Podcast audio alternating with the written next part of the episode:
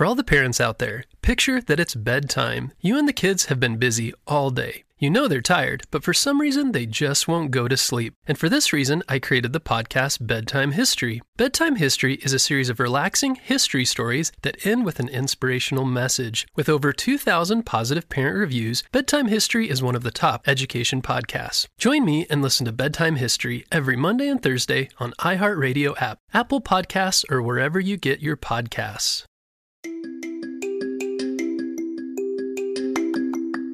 Hello, friends, it's Mr. Jim, and welcome back to Kid Short Stories. Today's story comes to us from Sloan and Rose. Hey guys, they sent me an awesome idea for a story, and you can too. Just head over to kidshortstories.com, send me your idea, and maybe we'll turn it into an awesome adventure.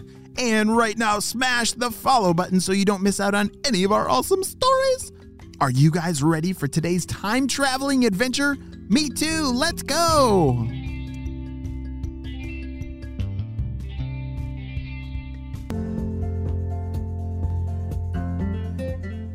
Sloan and Rose lived in a world in the future that was run by zombie worms.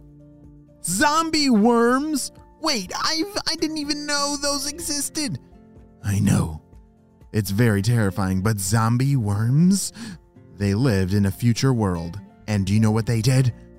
They ate everyone's books. I know that would be terrible if the whole world's books were eaten by zombie worms? How would we learn? What would we do without books? Well, Sloan and Rose, they spent their entire life trying to figure out how to time travel back to stop those zombie worms before this all started. Rose, I, think we almost got it. Can you hand me those wires over there? Sloan had been working on this time traveling jacket with her sister Rose for a very long time. All kinds of wires and batteries and lights and flashing things, and they were pretty cool looking jackets.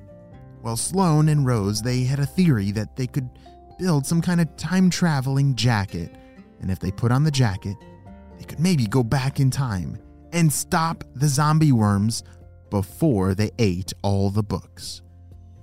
All right, here's the wire, said Rose. She handed it to Sloan, who put it in place, and all of a sudden, the jack the two jackets started beeping. Beep beep beep beep beep beep beep beep beep beep beep. I think it's time. Hurry, put them on. Sloan and Rose put on the jackets, and instantly, whoa, whoa, whoa! They were transported back in time. Holy smokes, I wish I had a time traveling jacket.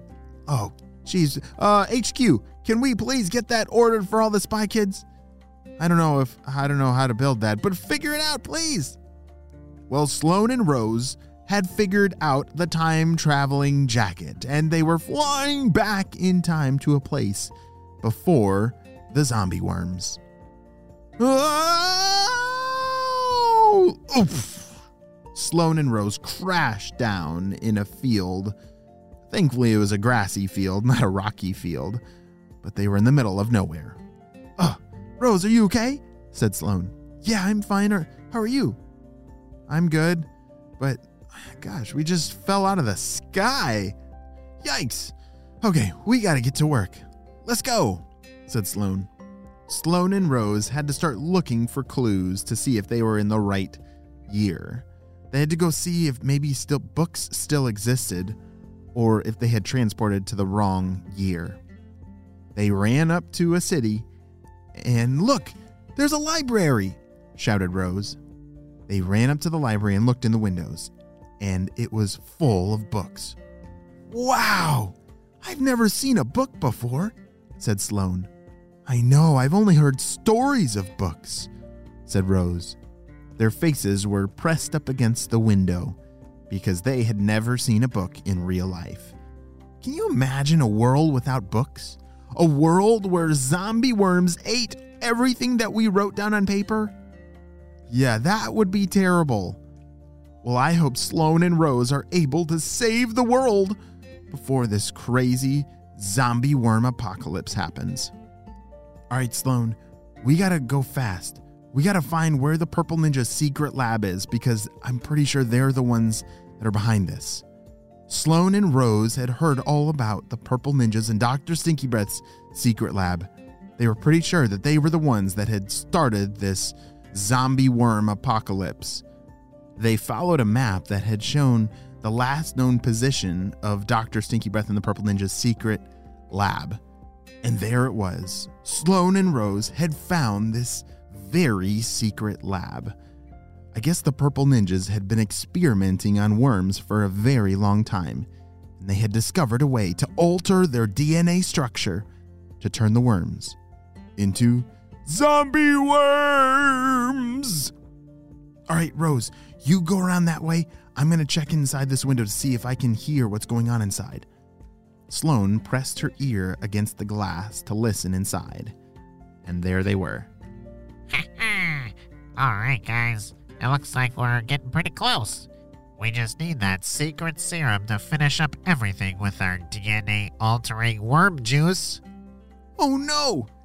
It was some kind of worm juice that they had made that when a worm drinks that juice, turns it into a book eating zombie worm. Okay, Rose, can you hear me? Sloan was talking through her walkie talkie that they had brought. It was built into their jacket. Yeah, I can hear you. Did you hear anything of what the purple ninjas were saying? said Rose. Yes, I did. There's some kind of secret serum that we need to steal before they give it to the worms. And that is how this all starts. Hurry, let's go. Sloan and Rose had to find a secret way in. They could see that secret serum. It was glowing purple in a test tube over on the side of the lab. They had to find a way to sneak in and get it before it was too late. Rose was crawling on her hands and knees through a little hole in the wall. She crawled in and was just out of reach. She was trying to reach up and grab it, but the table was too high. While she was ducking down, she had to stand up, the purple ninjas might see her. As she stood up and grabbed the serum, Hey! What are you doing here? Get back! the purple ninja started to chase. Rose, get out of there! shouted Sloan. Rose slid through the hole in the wall, and out they ran, running as fast as they could out of the forest. Yes, we got it! We got it! We gotta destroy it! Rose dumped all that purple serum into the dirt, and Sloan and Rose ran out of there as fast as they could. Oh no! They dumped all that stuff in the dirt. Uh, uh, Purple Ninja 2, did you did you save the directions of how to do this? Uh, direct, uh, was I supposed to keep track of what we put in that serum?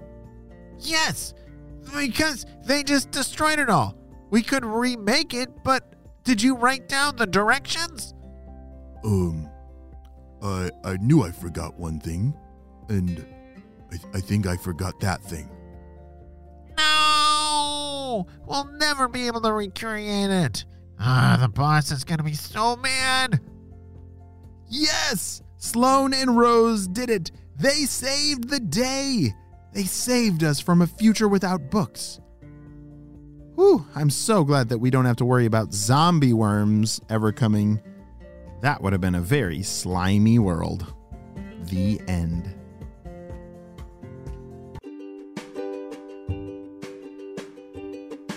Great job. You listened all the way to the end, and you know what time it is. It's time for Kid Shout outs. I want to say hey to Riley from California, Kiki and Ruby May from Calgary, Alberta, Marley from California, Sam and Lexi from Michigan, Flora and Yosel from Jerusalem, Israel, Caleb, Callie, and Mira from Washington, and Owen from Utah. I'm so glad that you're all on the Kid Short Stories family and on our spy team. We could not stop Dr. Stinky Breath and his team without you, my friends. Well, you have a super duper day, and I'll see you next time.